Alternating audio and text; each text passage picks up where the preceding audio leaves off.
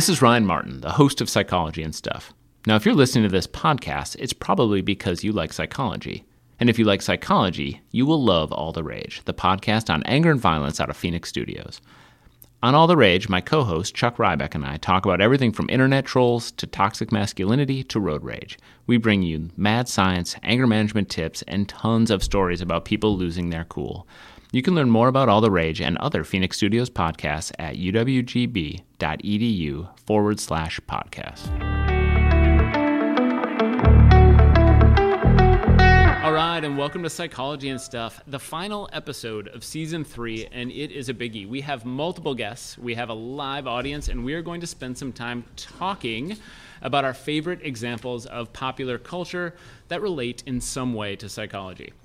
But before we introduce our guests, I need to explain something. So I realized as I was putting this episode together that I wanted to play along in the fun. And so I'm bringing in a guest host, someone who has way more experience and expertise on popular culture, who's going to take over the show for me. Um, like he's permanently, or yes, permanently. this is it. So, yep, it's my show now, baby. Yeah, that's right. So.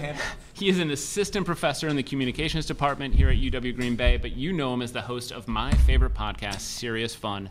Dr. Brian Carr, how are you, brother? Uh, okay, thank you. Thank, cal- calm down. Calm, down. thank you. you look um, so much better than the cartoon version of yourself. I disagree. Uh, hi.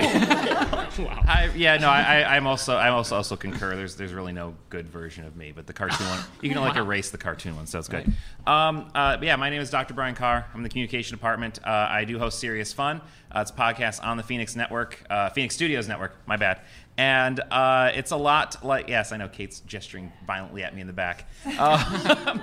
Uh, it's it's it's it's not unlike psych and stuff, except we don't talk about psychology. Uh, we are like the stuff, and we're like 95 percent more likely to talk about Thanos or something. Yep. So like, uh, it's pop culture trying to look at it from like a serious academic standpoint, um, but we succeeded at like maybe 75 percent of the time. So that's that's, that's the plug for that. Yep, and you can find it at uwgb.edu/slash podcasts as well as iTunes and Stitcher. Should we say it together? Yes. Thank, Thank you, you, Stitcher. Stitcher. so awesome. So on that note, Brian, the show is yours. Take over. All right. So, uh, of course, we got a lot to talk about, so I'm not going to spend a whole lot of time. I do want to introduce the illustrious panel. I feel like most folks in the room know who these are, but for the, the uh, benefit of the millions and millions listening at home, I want to introduce uh, uh, immediately to my left, we, of course, Dr. Ryan Martin. Hi, Dr. Ryan Martin. How's it going, sir? It's good. Yeah, so you already introduced yourself, so I just I don't know what the point of that was. That's true. I did. I don't think I said my name, but whatever. It worked. How are you? Uh, good. Good. Good. Yeah. Are you gonna say like who you are? Oh, I'm Ryan Martin. Yeah, uh, yeah. Just introduce yourselves. How about that? Let's just make it easier. I'm the chair of the psychology program here at UW Green Bay. Great. And normally I host this show, so for people who listen regularly, I'm the voice you hear.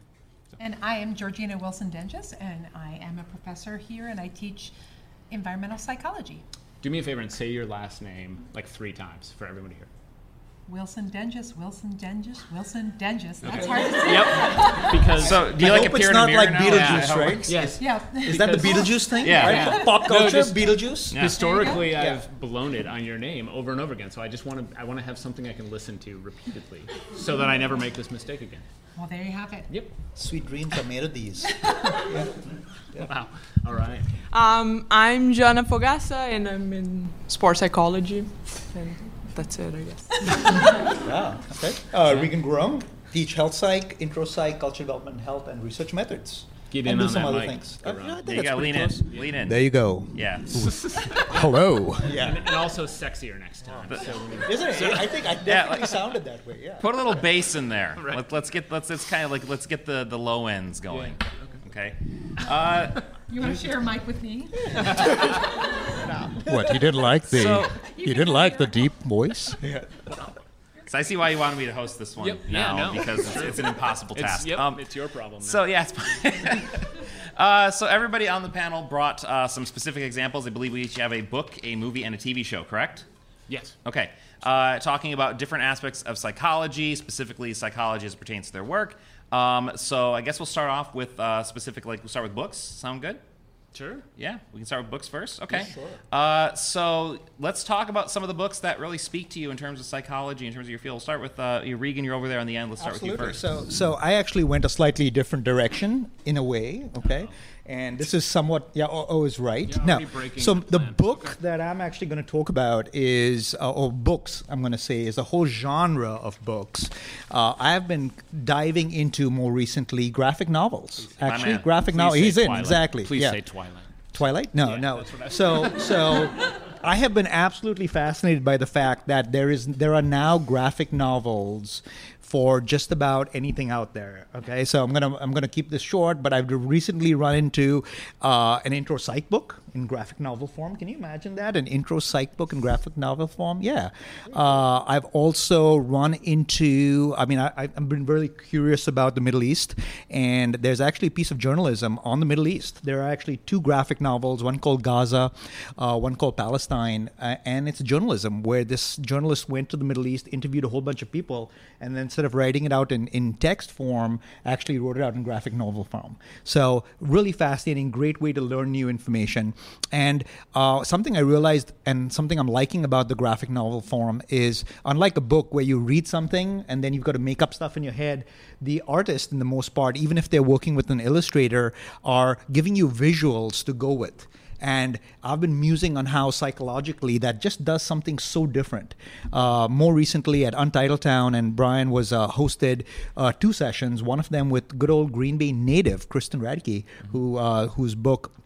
Uh, imagine, uh, gosh, what's the name? Imagine wanting only this. And Thank by the you. way, Imagine wanting only now on this. Serious Fun. It's on the feed. Yeah, go check it out. Like, nice it. little, check it out. Nice little you, side Stitcher. plug there. There you go. Stitcher. Yeah. So, uh, but no, I mean, for the that's what a fascinating graphic Mm-hmm. novel right there. You know, uh, and just the psychological themes in there, loneliness. Places, heartbroken.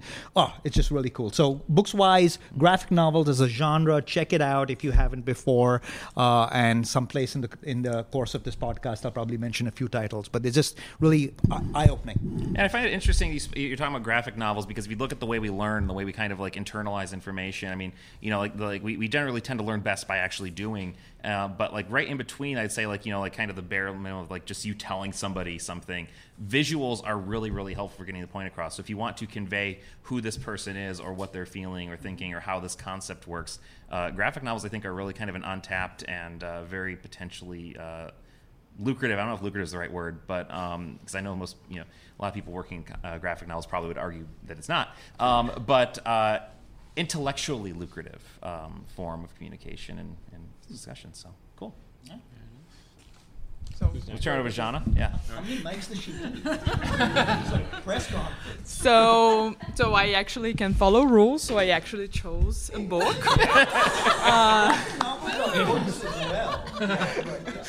So I chose the the book Open, um, which is the autobiography by Andre Agassi, and I think that that's a very interesting book from a sports psychology standpoint because it kind of contradicts all theories of motivation. Um, so his father. Um, uh, was a tennis player and then he uh, put all his kids into pe- tennis since they were very young and he was like was basically abusive. Um, and Agassi says throughout the book that he's um, he hates tennis, and he was one of the greatest um, tennis players of you know his time. And um, so it's very interesting that he hates tennis through the whole time, but he he won so many uh, Grand Slams and um, and was one of the best of his time. Um, so it's really interesting also to see his whole uh, trajectory to get there, and then basically um, he only hated more was losing. He, re- he really hated losing, so that kind of drove him to. Um, but if you think um, also, you know, his father did this to like the whole like all the siblings and um he was the only one that kind of like paid off in terms of um you know money and and fame. Um uh and then also he had like a lot of uh, behavioral issues and uh, drug abuse issues uh, throughout his life. So it was not without a price to contradict all these theories of motivation. Uh, but it's a very interesting story and he kind of ended up finding like more uh, things that are more intrinsically motivating for him um, in the sense of you know he has like school for um, people who cannot like a private sp- school for people who cannot afford and have like you know kind of trouble kids sort of thing um, if i'm not mistaken so he found like a a Sorry. passion in his life. Yeah. He, he has kids, doesn't he? He does. With yeah. He, Graf, yeah. right? So he was married once when he was still troubled, and then he ended up like getting divorced, and then he married Steffi Graf, and I think I think maybe she helped him out a little bit too. Yeah. It, so does he talk about that in the book about having? he yeah, it's more towards the end, and then he talks about how like um, you know he helped him. He wasn't already like in a better time in his, li- his life, but um, I think the thing that he emphasizes the most is the whole like finding um, like something that he was passionate about, which was the the um, whole school thing and like helping people. There's an adorable commercial with him where he's cleaning up his kid, his son or daughter's room, and there's toys everywhere. And he goes out to the tennis court and he gets a ball hopper thing, and he goes into the room and he starts picking up the toys with the ball hopper, and it's super super cute. So Google that, look for that uh, thing. Really cute. Yes. so, yes.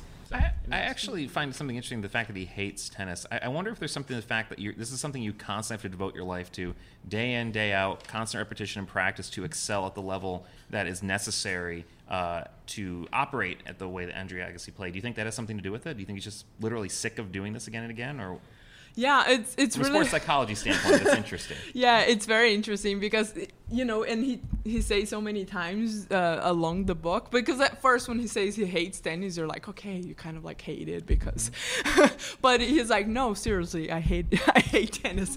And um and throughout the book he repeats and like he contextualizes it.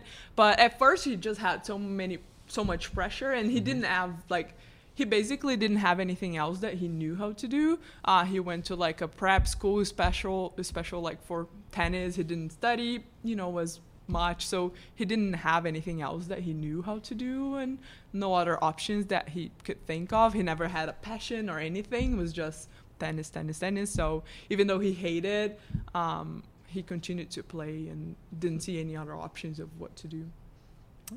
Georgina. So I kind of followed instructions, Man, what but, is going on? but I, I picked a theme, and so I matched my book, movie, and TV show to Fifty a Shades of Grey. theme.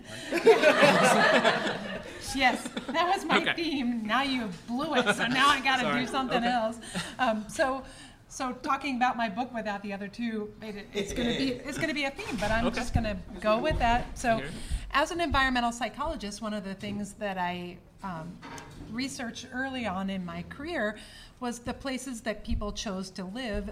Specifically, I was really interested in the suburbs and suburbia and the thought of nostalgia and um, building places that seemed very perfect and beautiful and how can we do a thing called environmental determinism where if you build it people will behave in a certain way. Like if you build a beautiful perfect suburb will people behave beautiful and perfect? Will is that a thing? Is environmental determinism a thing? And so uh, the book that i picked is uh, probably my favorite book of all time. It's called the devil in the white city.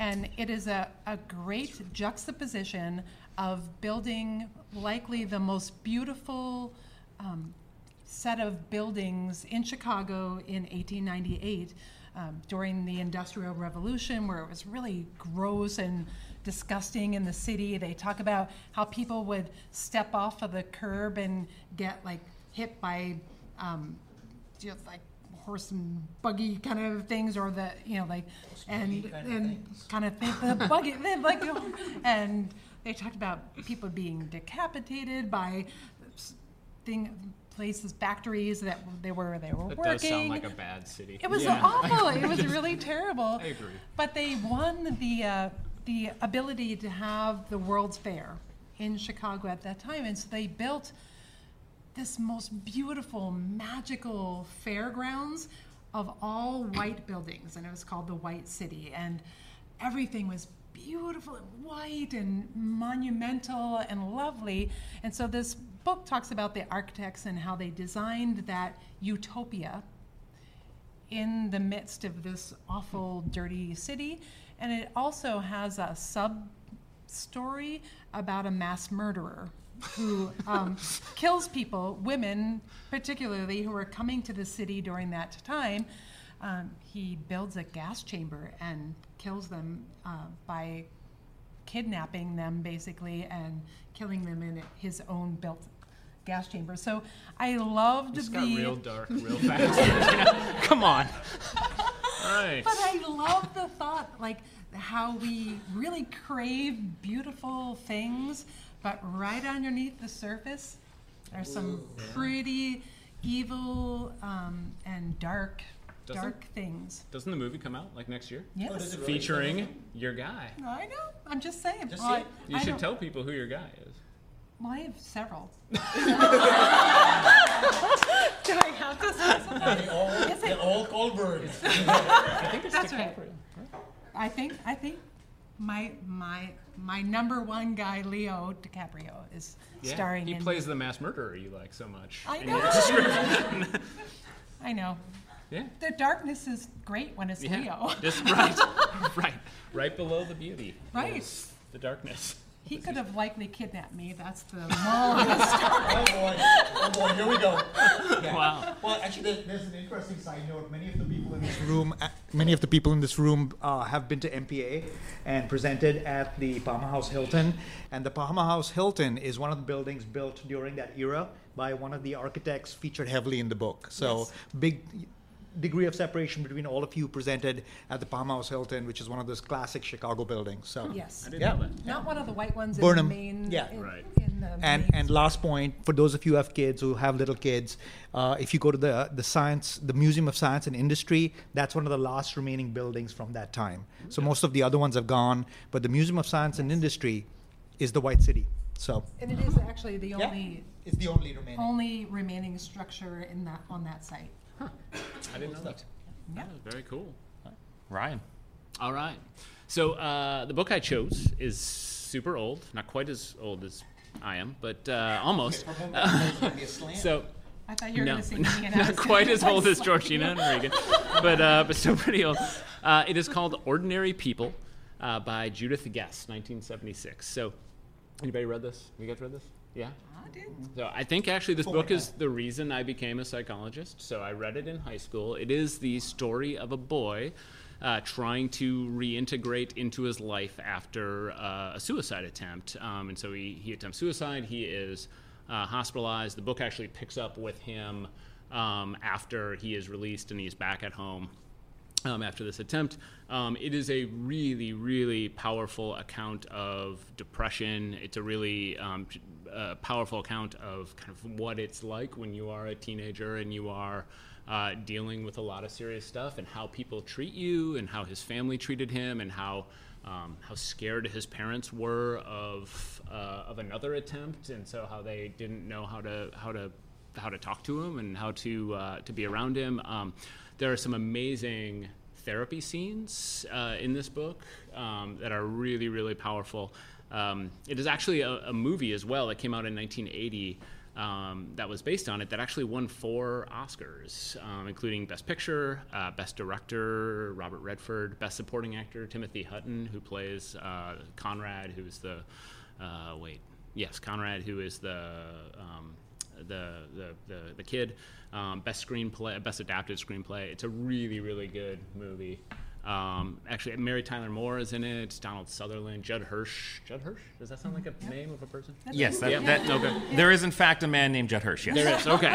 Judd He Hirsch. was in that movie. Yeah, he's in it. Um, it is a really, really powerful book, a really powerful movie. It's not as depressing as I've made it sound. I mean, it, it certainly is about all of the things I just said, but it's a really, in, in a lot of ways, uplifting um, uh, story about the value of therapy and um, and uh, all sorts of things. And I don't want to spoil too much by by giving away. Uh, but one of the interesting things that actually takes place in, in Illinois and so, like, Michigan is relevant in a lot of things that, as I was thinking about it today, I realized are um, felt really close to home here. So, yeah, it's really good. I, I love that book, and I thought that, that the title "Ordinary People" normalized Yep. that sort of. Uh, you know, I, I'm not sure that they would say that he was mentally ill. I don't Mm-hmm. know that. I don't remember that much, but I really appreciated that as a young person growing up.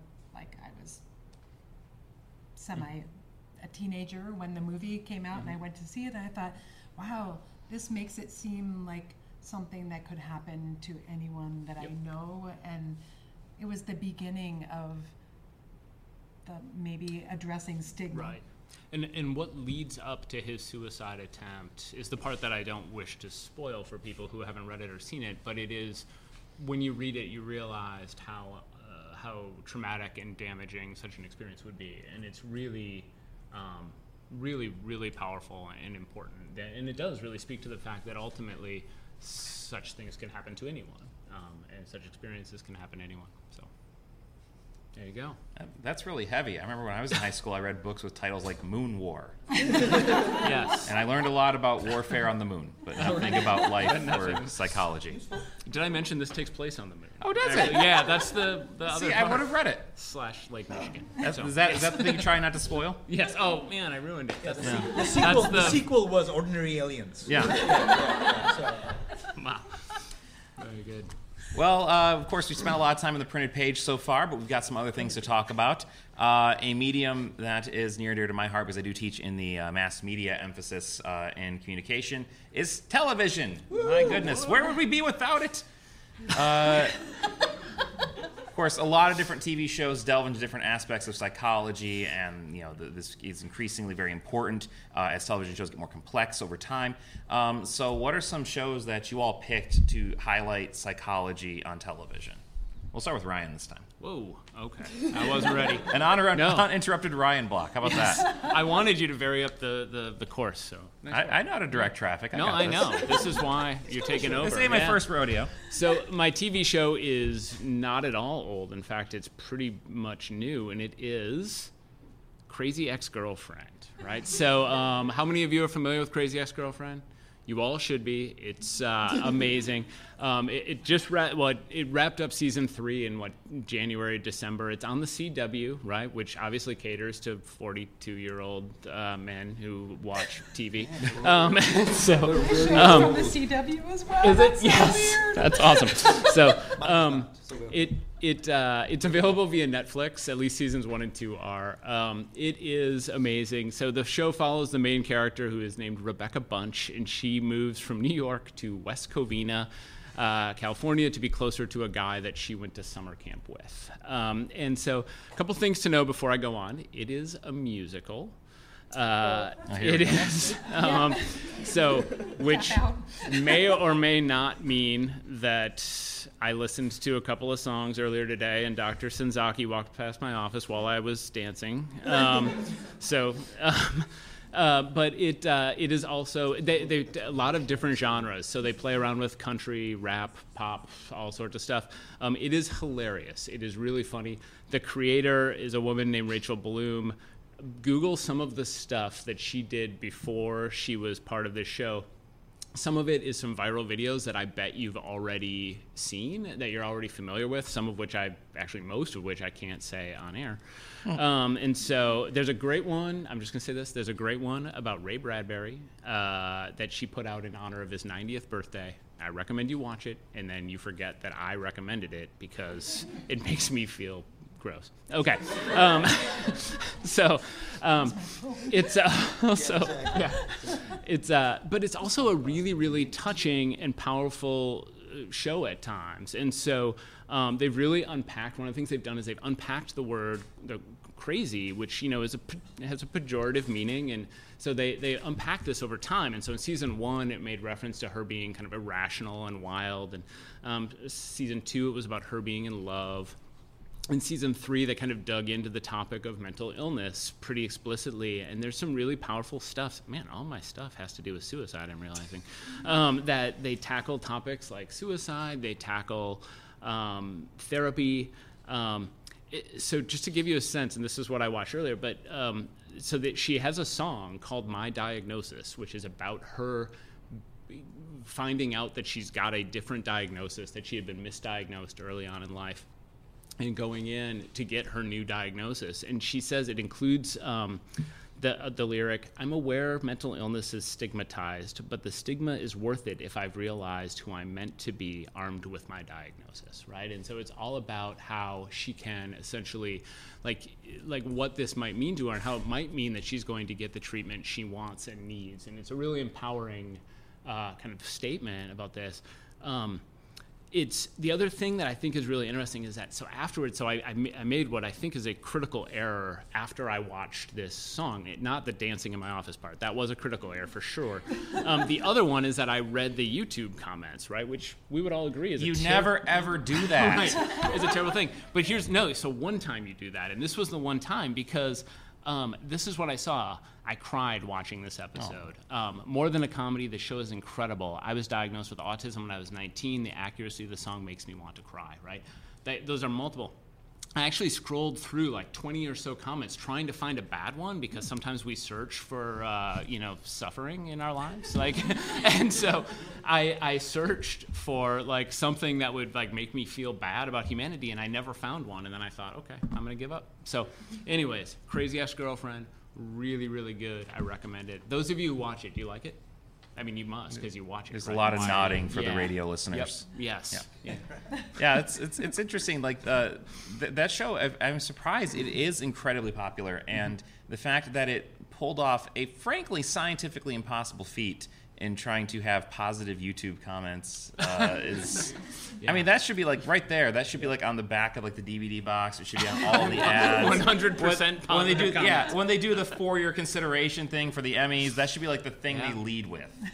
And I did look up the Ray Bradbury song. Yeah, it's amazing. No, it's it's really good. So even if you don't want to watch the show, Google like some of the the music numbers from the show because they're brilliant, super super brilliant. There you go. let's go with Georgina. All right, so on my theme of like nostalgic and beautiful on the outside and kind of twisted and dark on the on, right we should, underneath. We should guess. I and I I could have chosen a hundred different shows, and I almost chose Lost, but I uh, decided to choose the Vampire Diaries, also from the CW, uh, and the reason why I chose that is because I think it's a great example of a perfect suburbia kind of thing. It's uh, the town is called Mystic Falls, and I love I love that name, like and and all that surrounds it. And so there are the normal teenagers who happen to be vampires, some of them. and, I was really close with Twilight earlier. you were. just gonna throw that- I kind of went there for you. I kind of was trying to to really uh, tap into that vampire vibe that you enjoy so much. yeah, I love it. Um, there's also werewolves uh, as well and witches, and so Mm-hmm. there's a, a combination of some of the darker things uh, in right underneath the surface of like cheerleading and football and high school and drama that happens in high school, and so I thought it's a great. So it's not my favorite TV show, but I have watched all of it with my with my daughter who is now 17 so it was a, a little phase she went through maybe some of you went through that a similar um, vampire diary phase well you might want to check it out See, I've seen just it. saying Yeah, Brian. Yeah, I've seen it. I showed Brian a picture from it. and Like, I'm- I'm aware. And he was like, "Oh, I know." I'm Yeah. familiar. I'm familiar with it. Yeah. Uh, I got lost because like there were like people who were. It wasn't clones, but it was like something else where there was like two versions of the same girl, and then like one Yeah. died. Double Yeah. Spoilers. But I, Wow. but I don't even know if I'm describing that accurately. It's not a Watched it as spoiler if I don't know if it actually happened. so it was. oh, it it was happened. Okay. Okay. Good. So That's it's about where I tapped out. I'm like, I can't keep track of this. This is way too complicated. but Um, i love how in our in the pop culture it's a such a common theme Mm-hmm. like creating a neighborhood that seems so perfect and lovely and nostalgic you know like pleasantville The Truman um, Show. the- that, that's Sorry. my movie that is not a See TV now that show. one, you, that one was on you. Um, but I could, you know, like uh, That is a TV. Desperate Housewives, Yeah. like, but I, I thought that thing. was like kind of too old. But these perfect suburbia neighborhoods with darker things happening right underneath the surface makes me believe that environmental determinism is not a mm-hmm. thing. Hmm. That we cannot force people to behave in a certain way by building neighborhoods. Uh, we can't change hmm. people's darker sides. Makes me wonder about De Pere. Yes. Um, and it, it's funny because when you started to Don't talk about Yes. uh, suburbia and like perfect things, that it made me think of the opening of Weeds, the Mm-hmm. TV show. That it is was like also all the same and it Little was boxes like on the hillside. when I was Little- yeah, yeah. yeah, when I was here in the United States for not ch- not a long time when I first saw that, and I thought it was so funny that it was like all the same. It's like, why do people want to live in places that are all the same? And then now I think, hey, it's so beautiful. Uh, but but it's the same thing. Like it's all beautiful, but then she's like struggling, but doesn't want to show it. And then there's like um, the whole selling weed thing. Yeah, but it, it's interesting. Like you say, people crave that. They want to to be happy. Like and and they think it. Wow, everybody who lives here must be happy because it's so beautiful and everybody's the same. So if I move into the same house as these people that I think are happy, maybe I'll be happy too. And it, it's an interesting pop culture thing. Well, on CW, I think it's a lot of mileage out of that. One of the most popular shows. I hope nobody's going to talk about this one because I've never seen it, so I, I won't be able to see, steal your thunder. But like, is uh, Riverdale. Yep. And uh, so I grew up reading Archie comics. Absolutely. Okay, I loved Archie comics. I read those things obsessively. I don't know what this is. like, I do not know how they got this out of Archie comics. So when I saw what they did to Mrs. Grundy, I'm like, I what? I don't like. And some people are like, nodding, like, yeah, but that's not what she is in the comics. She's like a very nice old lady, and in this one, she's like a like con artist, murderer, or something like that. And like Jughead, Jughead likes hamburgers. Why do we have Sex pot. Yeah, like it's it's weird. No, it's. But but it's taking that kind of all And American. you too. no, no, it's yeah, it's it's, Yeah. wi- it's Yeah. wild. Yeah. I watched one episode because, like you, I grew up Right. with Archie comics. And, and you liked Archie. I, I, lo- Yeah. I loved Archie. Yeah. The reason, I mean, growing up in Bombay, I mm-hmm. learned about American culture from reading Archie. Yeah. That's why when I came here, I wanted to order pizza with anchovies mm-hmm. because I read about it in, in Archie, and now nobody else eats it. So, Yeah. Yeah. There's a reason. For that. yeah, I think we should assume in the com- in the comics that she actually was a murdering sex. It changes a lot of things. Oh, I said sex bot. No, so I thought she was a no, robot. No, no, no, Oh no. no. I don't think it's gotten that's that my, weird That's yet. my that's Okay. my TV show. But like, It's, it's true. there's a really good uh, zombie comic about Archie too, called Afterlife with Archie. Look it up. But Okay. highly recommended. Okay. Um, we're on TV show now. so I've already forgot. Um, yeah, so I got the Friday Night Lights because it was, I think it's like a very um, strong on the um, like social side too, not only sport psych but sports sociology too. Um, and it got me to learn a lot about American culture too. Uh, so if you haven't seen it, it's, um, it's in Texas and it's a high school football team. And um, and it's funny because the opening has like it shows the front of the houses of the athletes of the high school team, and um, there was like this uh, signs in front of the houses that I never knew what it was. So it was like, is it sale or something? And then it took me like. I guess like two episodes or something to figure out that it was their name and the number that they played for the high school team. it's like, why do anyone care about that? Um, but then, but then I figured out like, okay, you even watch on TV high school football, and even though you don't, you know, show world championship of volleyball, but okay. not bitter are you? Not at all. Uh, but but I thought um, this has like uh, so many um, pieces into it, and um, it has like this nice coach that is trying like to be a good person and develop the the athletes as like a whole person, good you know citizens because they are teenagers.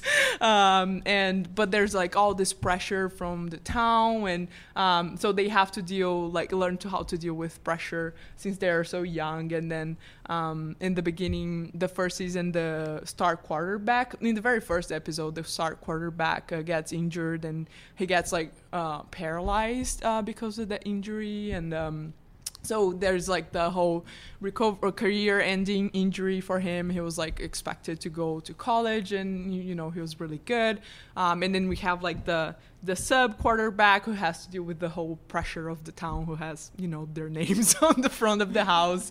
Um, so it's a lot of uh, layers in terms of um, you know dealing with pressures, their development. Uh, you know people not really respecting much of where they are developmentally, right? They're, you know, developing their self-esteem, their personality, everything, but they already have to deal with uh, so much pressure to perform and they're not, you know, even making money out of it um, to compensate for all this stress. Um, so I think it's very interesting in so many levels that I thought that was, you know, kind of a good peak. Very good. I mean, I find it kind of interesting that Friday Night Lights. I feel like they've they've borrowed that concept, that idea of like the really kind of like um, the high school football down in Texas or wherever. Like I think there's like a show on NBC called Rise, and as from what I gather, I can't because I can't watch more than a couple minutes of it. Um, is it's it is not my thing. But what I gather, it's like an economically depressed like uh, northeast town, like it's in Pennsylvania. Okay, so I was I was in the ballpark. Um, and it's and it's and it is kind of coming back, but it's also like tying musical theater into. So they like they want the Friday Night Lights, but they also want Glee in there. Um, but it's, it is something you get a lot of. My, I mean, heck, they even did a, a story mode in the new Madden game that's literally just like half of it is literally just Friday Night Lights and it's, it's just kind of interesting how much that keeps kind of repeating in other aspects of culture like that's just such a universal concept this community that just comes around and rallies behind a team and they have this like immense psychological involvement mm-hmm. yeah and, and now i heard that there's a new one called on netflix called amateur that is pretty good too but i haven't watched it yet mm-hmm. cool. regan yeah, so I mean, this this was a this was a toughie because there are so many shows out there that are psychologically related, and I think I went back and forth on what I was going to go theme wise, like you, Georgina, but this may or may not be theme wise. But my pick for TV show is Westworld, uh, and I've been I will say I was super excited when I heard Westworld was being remade because uh, when I was little, I actually watched the original Michael Crichton. I mean, I read the, the Michael Crichton book. I read, uh, watched the original Yul Brynner movie. It's gosh, it's 70s or something, mm-hmm. or even maybe 80s. But but here's the here's the concept of Westworld, right? The concept of Westworld, and I, and I will say for those of you who didn't know there was a movie, the the series on HBO is completely different from. It's very different from the movie. Uh, it's a Battlestar Galactica situation. They basically just kept yes. the name and changed everything. Right. Else. It's just so different, but the, the the elements are there. But here's the concept, right? Imagine this where you can go, you know, people have heard of Disneyland and things like that, but in Westworld, you can go, you can step into a Western world where you can live out any fantasy that you have. You'd like to shoot people, you can do that. You want to procreate wildly, you can do that. You want to do just about anything you want, and it's all safe. Sorry. procreate wildly. Yeah, well, you know, it's a phrase I didn't ever think I'd hear you utter. But okay, there you go. You know, it's out, uh, there it's out there now, right? But but here's the thing, right? And you can do this because all the park guest attendees are robots, but you don't know it. You don't you can't tell who's a robot and who's not a robot. And I think it really brings up these really cool questions of consciousness. What is consciousness? What makes us conscious? Uh, think about if you could program a friend to be your best friend ever, and your best friend, he or she was a robot, is that a good thing or a bad thing? Is that a future that we may be getting to? And what's really neat about the series, it's especially the first season, and I haven't started on the second season, so don't say anything. But the first season, there are some times where you go, "What the heck is happening?" Mm-hmm. Right? And there are twists. There are some super twists, but at the heart of it is, uh, and this is not giving anything away. Some of the robots start becoming uh, uh, self-aware. Right, and one of the key deals with this land, Westworld, this amusement park, is that every night no matter what happens to these robots, their memories are wiped clean and they start the next day with their program all over again. So yeah, I'm going to throw in some, make some connections here. It's almost like Groundhog Day for those robots every day, but they don't know it. No matter what happened, they wake up the next day and it's exactly the same sequence. And it's exactly the same sequence. And you learn this pretty quick. In the first, you know, 20 or 30 minutes, you go, wait a minute. Uh, and it's just absolutely fascinating because everything's wiped clean and they start again. And as these robots start getting self aware and they start having memories of their, in quotes, all of this is quotes because they're robots, previous lives, of their stories. And the designers keep programming new stories so that the park guests who've paid this money have a better and better time. And the big challenge is how do we develop a new story, a new ride, as it were, that will entertain the guests. So it's this really cool thing about consciousness and companionship and friendship and love and violence and basic human nature. It's just oh, it's just absolutely pretty mind-boggling and, and amazing. Yeah. I love reading about that show. I can never tell what's actually happening when I'm watching it, yeah. but like later I'm like, oh, that's brilliant. That is brilliant. But uh, but the idea of like I think it's kind of interesting the notion that we're constantly like new things to kind of stimulate us, keep our interest up, that kind of thing. That's also like you see another Crichton work, which is also thematically very similar as Jurassic Park, the Jurassic films, uh, and the books. It's like you know we're constantly trying to think what's well we need to make things make things scarier or more exciting, and there's inherent danger in trying to kind of continually chase that stimulus. But in this case, sort of flipped around and saying, um, you know, like at what point do we become morally culpable in, in these actions? And at what point do we start like essentially creating AI or intelligence that is so advanced that to mistreat it is essentially would be like mistreating a human being? But yeah, and, and, I think there are there are even more scary implications when I think about it. So, for example, uh, uh, an interesting book. If you wanted a book, here's a book. Uh, an interesting book that I read some time ago is actually is, is called uh, is called Teaching Machines all right and i think about teaching a heck of a lot and this book talks a lot about what if we could program a machine to teach you guys right that's personalized and all that would they we need human beings right and the good news for the most part is no, you couldn't. But when you take a look at online classes, when you take a look at there are publishers who are selling these courses where you as a student can sign up and take it and you'll never talk to a real person. It's all programmed. There are even program responses. When you if you haven't checked into your class, you get an automated pre-written message that says, "Hey, you haven't checked into your class recently. Do you need some help?" And if you write back with, "Yes, I'm confused," there's a pre-programmed response that says, "Why don't you take a look at this?" or so on and so forth. And it's all recognizes scripts. It's pre-programmed scripts and you know to what extent can you completely get by with a robot right? Mm-hmm. do, do you think the phrase procreate wildly is part of their script at you all? Like what, i would actually I bet yeah you know to, to I, would, I, I would, would, be surprised. Yeah yeah, yeah, yeah, so yeah i mean it's it's funny because i, I started teaching online ver- relatively recently and my biggest challenge is when i teach my online classes and then i teach my face-to-face classes i go I mean, I'm pushing myself to. I mean, one of the, the questions I push myself with is what's the importance of being human, right? What is the importance of me standing up in front of you, burning that energy and putting in that effort? Could I program my online class to be that good? And I'm pretty happy with, with how my online class is going, and it's way better than it was four years ago when I started. But it's it goes so smoothly and the, some of the some of the assessment you know the scores and the learning looks very close you go why do we burn all this time coming in here? So I think we're still far from that teaching machine thought, but in strange ways, that's so linked to Westworld, where you go, if you can program these robots to do this stuff, will you notice? You know, and unfortunately, when some of our online students, uh, the way they take our classes, right, when some of the interactions, you go, I hope you notice the difference between a pre-programmed thing and that extra energy that we put in. So, really interesting, you know, way to get that those things going. All right, let's talk about movies. Uh, the last topic before we kind of open it up a little bit for some questions. You all brought movies, so um, we'll, we'll, kind of start. Let's let's go from the middle and kind of spread out. Um, Jana, we'll start with you. Uh, what what movie did you bring? Twilight? No.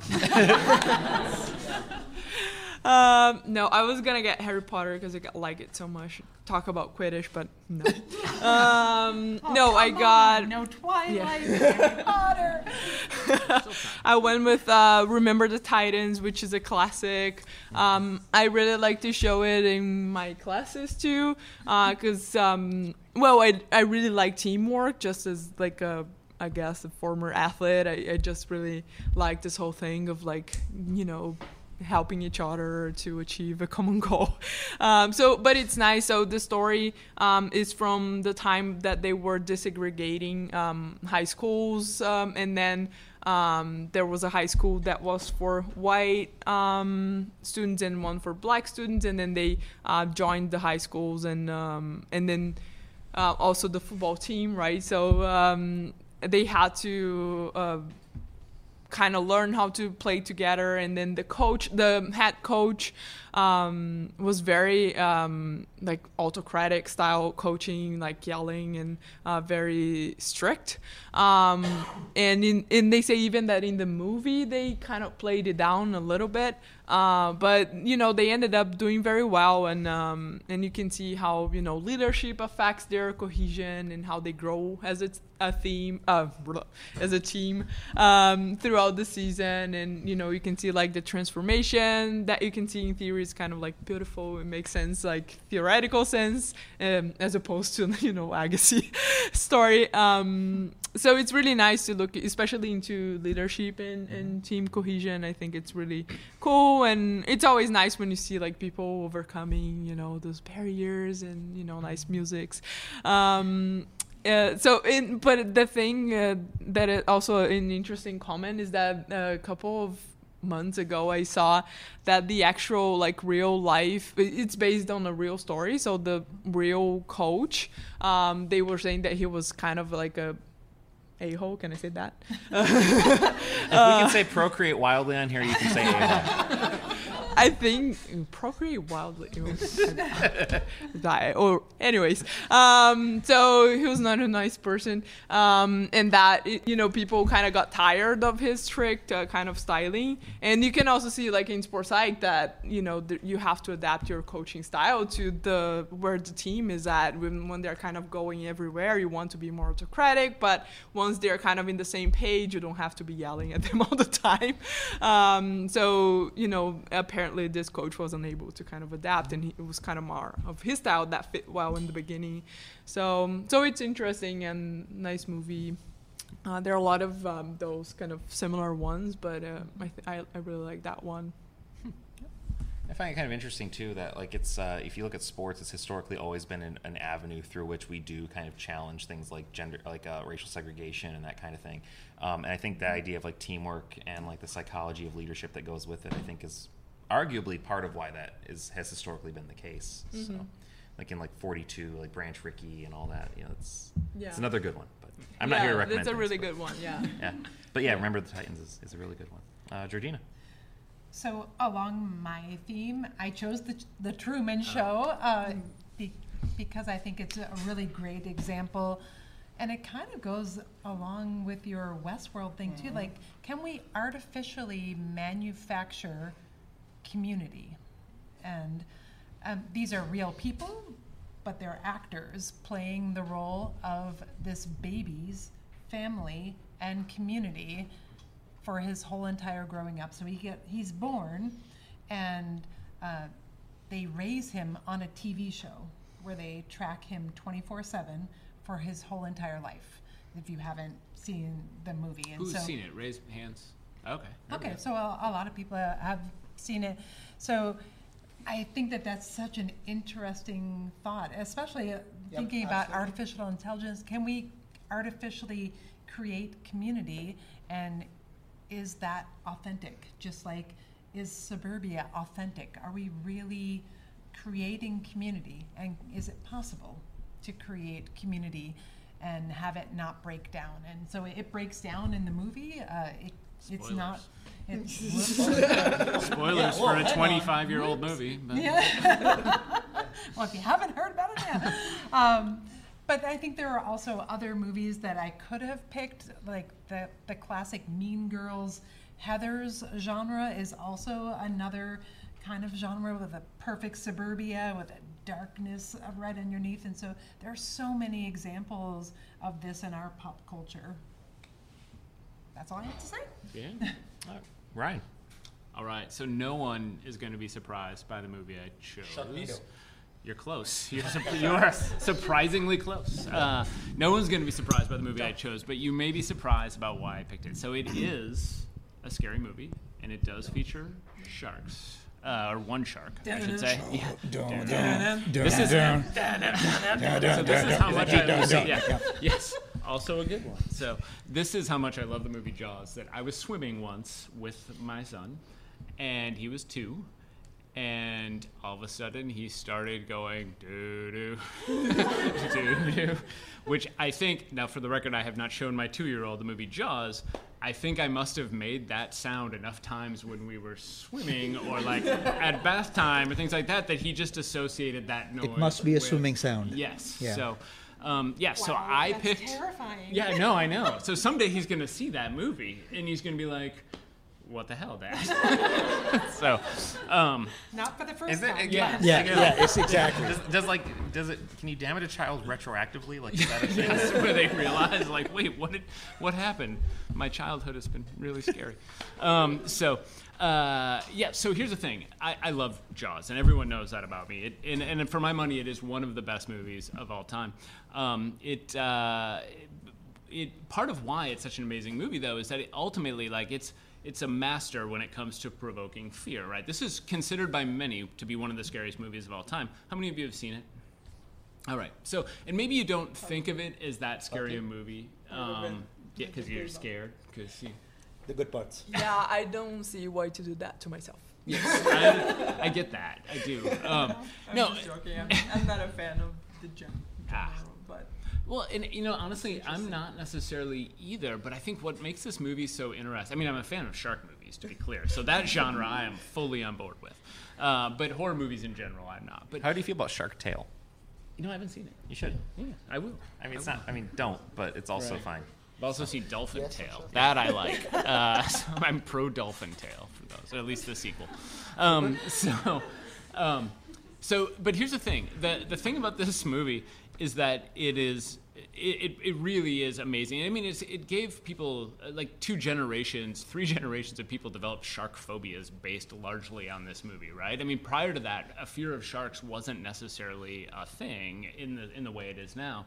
Um, there's a, a quote from uh, the famed horror director. I think it's Rob Zombie. Has he directed horror? Like Thou- House of a Thousand Corpses? Yes, House of a Thousand Corpses, Devil's Rejects. I think there's a Halloween remake Yep. in there. Yeah. So there's a famous quote from him where he talks about seeing that movie and then standing in the bathroom at like a Hardee's and thinking he was going to get eaten by a shark, right? And, you, and so this is the guy Rob who Zombie's made, adorable. Right.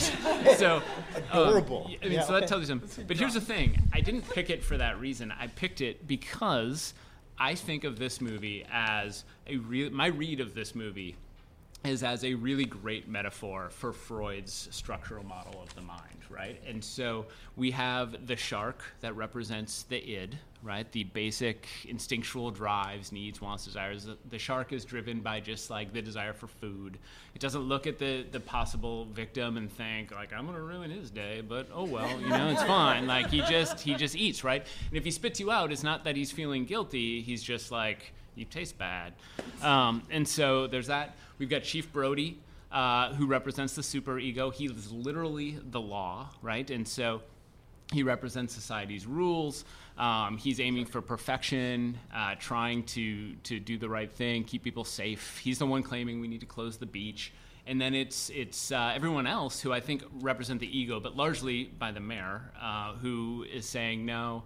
Um, he's concerned about the economy. What happens if we close the beach? I hear you. You know, the sharks will worry, but whatever. You know, uh, we'll be fine. That's not a direct quote from the movie. Um, so it's this fascinating kind of picture here, and then you add to it the idea that like deep water is often a metaphor for the unconscious mind and what goes on down there that this movie really does sort of play out all of these things and by the way i'm writing an article in my head as i uh, talk about this because i googled this earlier and nobody else has been writing about it so uh, it feels like a thing Write fast, my friend. yes so, so get cracking Yeah, you realize you, you, this is going Yeah. out to the public. yeah damn it that's right. okay. You have a week. oh, well. Cut that part too. yes. So, anyways, so there you go. It, uh, Jaws, I almost called it id, which is not the name. Uh, Jaws one, that is. There's some sequels which are also amazing, but I don't recommend them the same way. Isn't there one where like Jaws like works with the humans to fight like a bigger shark or something? Or am I just imagining No, things? that no, is not a I feel like they should have done that. Sorry, that is there's there's Jaws four where But like, she's isn't there- there's got to be one where Jaws is a good guy no or gal. I mean, I Missed think- opportunity. No, I think that's Godzilla, where Godzilla and King Kong, and King Kong sometimes a good guy. Now, see, we yeah. want to talk about Godzilla. Yeah. No, in Jaws in Jaws four, she she tries to escape him, Ah. because and she, so what does she do? She goes to Kansas. No, she doesn't. She goes to an island. Why, why would a shark go to Kansas, Ryan? Right, right. Which is the, The smart. shark's a girl? No, no, No, no. she the- the she pro- is yeah, Chief the Brody's produ- wife. yeah. Sorry, I forgot to oh, I mention. was like, the Yes. shark is a girl? This is the No. most blank mind blowing Yeah, no. That would actually make it better. The, the tag for Jaws four is called is this Uh-huh. time it's personal, Hmm. right? And the Jaws, it, the Jaws, the shark is going after all the people that have wronged him. It Oh, might that's be a what I was girl. thinking of. Yeah. Yeah. See, And now so- that's that's good watching. Yeah. So, so don't watch that one. Don't want. I mean, you can. It's great. Um, no, Shark Revenge Story is exactly what I want to Yeah. watch. Well, Deep Blue Sea 2 is out on video right now. Uh, I know because I'm served up ads for it every day because Netflix, or I mean, uh, Facebook knows me better than I know myself. So, all right. Regan. Uh, yes, yes. I was distracted by the Facebook comment because my son recently told me and my wife that Facebook knows us better with 300 likes than each of us know each other. And my wife and I convinced him that no, that is not the case. That we know each other better. But no, uh, movies, movies wise. So uh, I actually, the the movies that I thought of or it's movie and movies are I like not because they are great movies that not because they're great movies, but because I think it's the psychological messages that they send. And uh, I actually, the clue is my shirt, uh, the Superman movies. I, I love the super. Uh, I, I I like a lot of superhero movies, but but Superman in particular. Um, and I like the fact that there are a whole bunch of different versions because I think that says something in itself.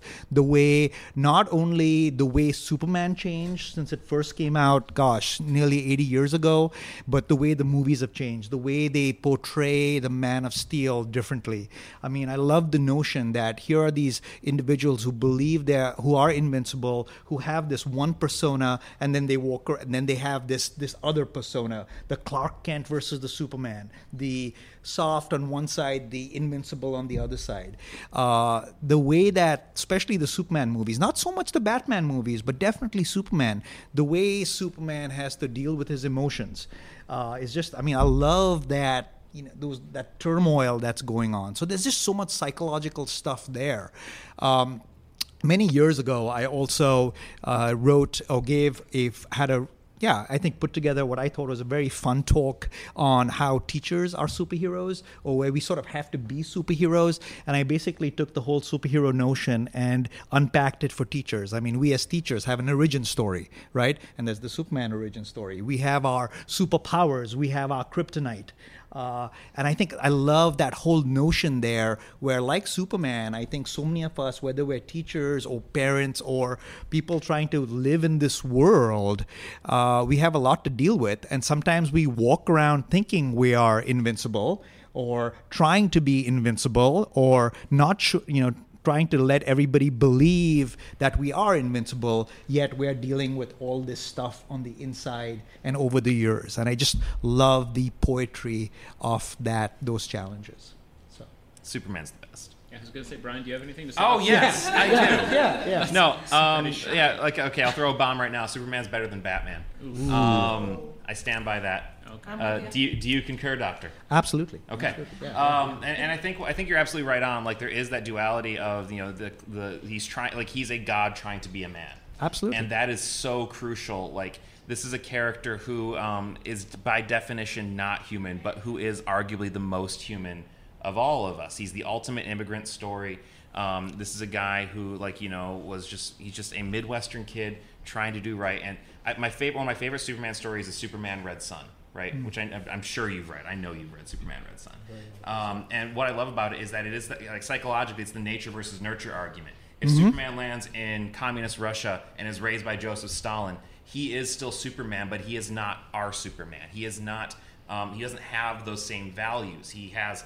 A, a, he cares for human life, but he cares about it in this very sort of mechanistic kind of like I know what's better for everyone because I was literally raised by a dictator, right? And that's what I find fascinating about that character is that he's as much of a product of his environment as anything else. The reason Superman is good is because he was raised by good people and he is himself a good person. Well, I think, and beyond that, I, you mentioned the immigrant deal, and that resonates with me as Yeah. well, being an immigrant myself. But I think also when you think back to how Superman, the character, was created by Jewish writers, you know, uh, that's the fa- the story of of the creation of Superman is even more fascinating sometimes than some of these stories of the actual Superman stories. You know, these two Jewish writers in New York, and you know, putting all the hardships that they've been through into these comics. So yeah, just the multiple levels that you can go into with, especially Superman. I mean, Batman and stuff.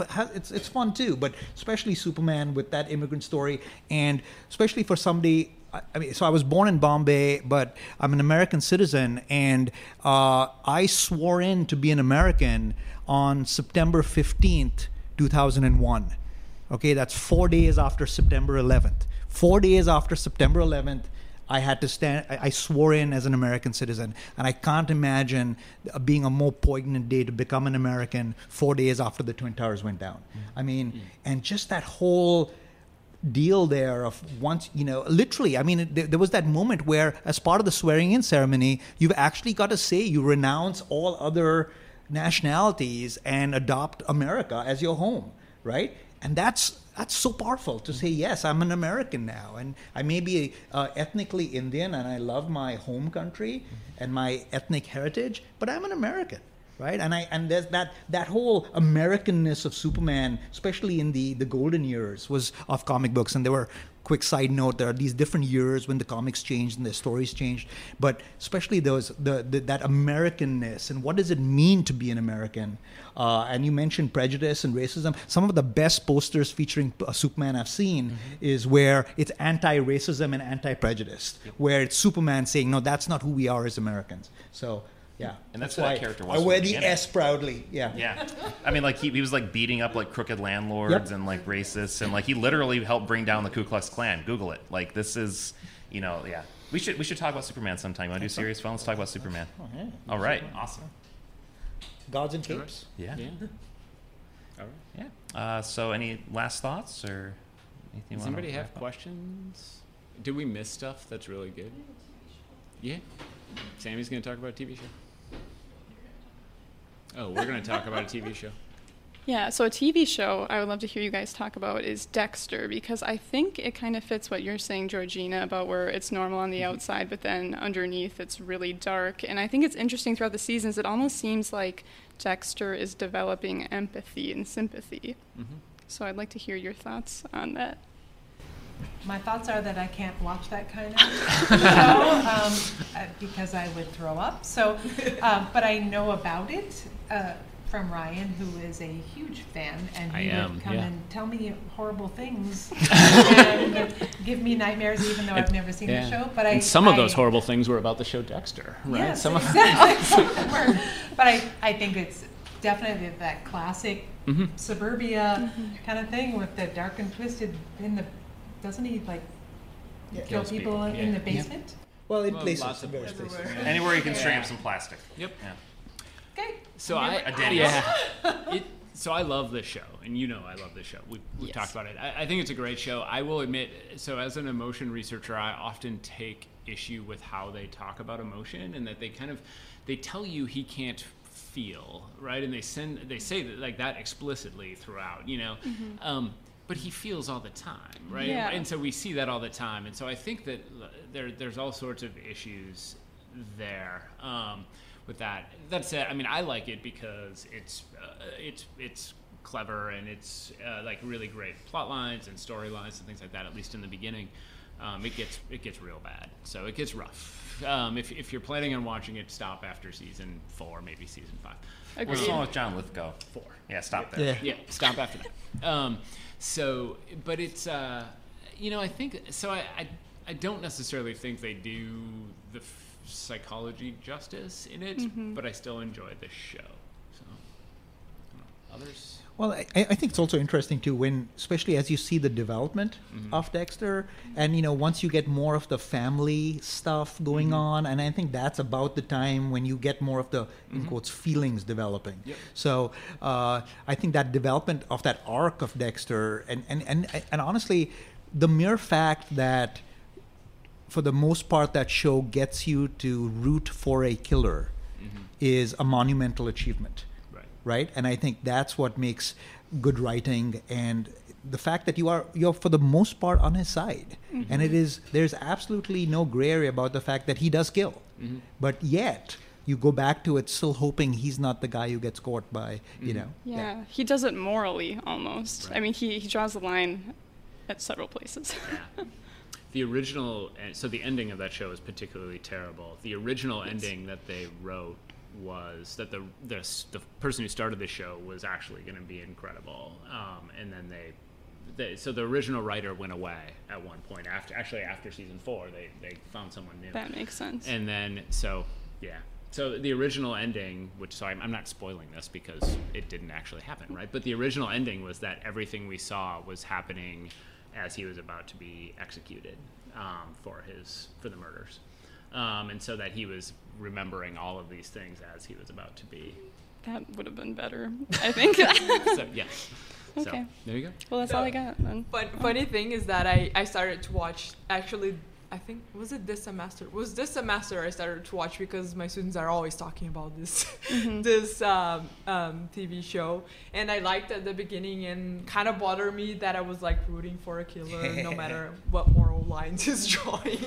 Um, but then I think it I don't remember which season it was. I kind of binge watch it a lot. But um, I, I think it was about the fourth uh, season that started to bother me. It was like, okay, does doesn't is not good. I don't like him anymore. And then also, um, it, he but then at the same time he starts after that to develop emotions and like, okay, that's not realistic.